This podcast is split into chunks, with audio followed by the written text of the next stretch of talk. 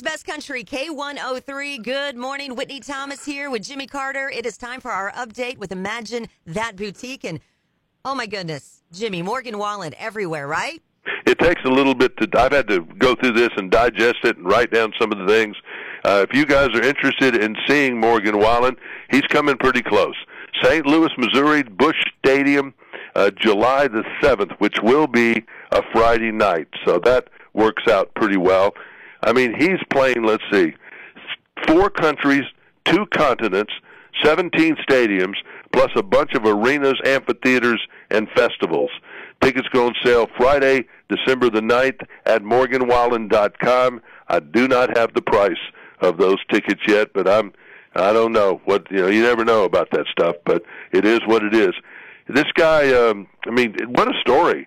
I mean, he's playing Fenway Park and Wrigley Field and SoFi Stadium in Los Angeles and MetLife Stadium, New York, New Jersey. He's playing all these NFL stadiums and baseball stadiums. He's playing the Brave Stadium uh, in Atlanta and like Busch Stadium in uh, St. Louis. Uh, Moody Center in Austin, Minute Maid Park in Houston. This is going to be a big, big, big, big, big show and Yes, series. And think about him. He's gone from barely having a career pulse. In fact, I think the corporate country, including the award shows and the CMAs, would just as soon kick him, you know, would cut off his light, but the fans wouldn't let him go.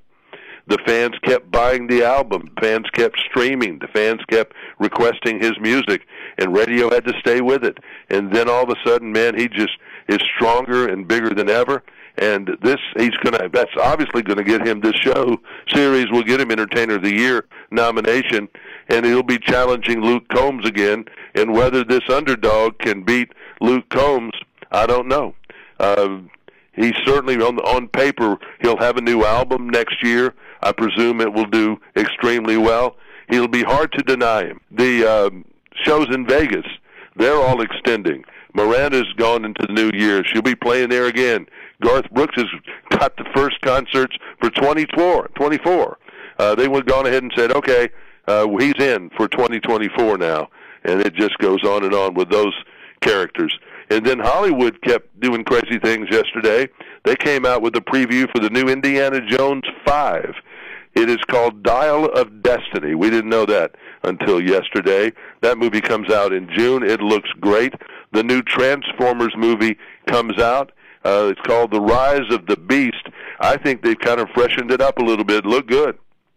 It looked good. And then they have the Mandalorian series comes back in February. That's up to season three. Guardians of the Galaxy comes out May the 5th. That looks good. Uh, I didn't watch the first one, and then I saw somebody told me that I had to watch the second one. Then I went back and watched the first one. I like it a lot. I love those characters Oh, yeah. on there. They're funny, and they have cool music that plays in that one too. So Hollywood just dumping. Oh yeah, and by the way, you can if you can find it. You remember the game Monopoly? I don't know. I think I played it as a child for sure Oh, sure. but it's been around forever. They now have a Monopoly Yellowstone edition What?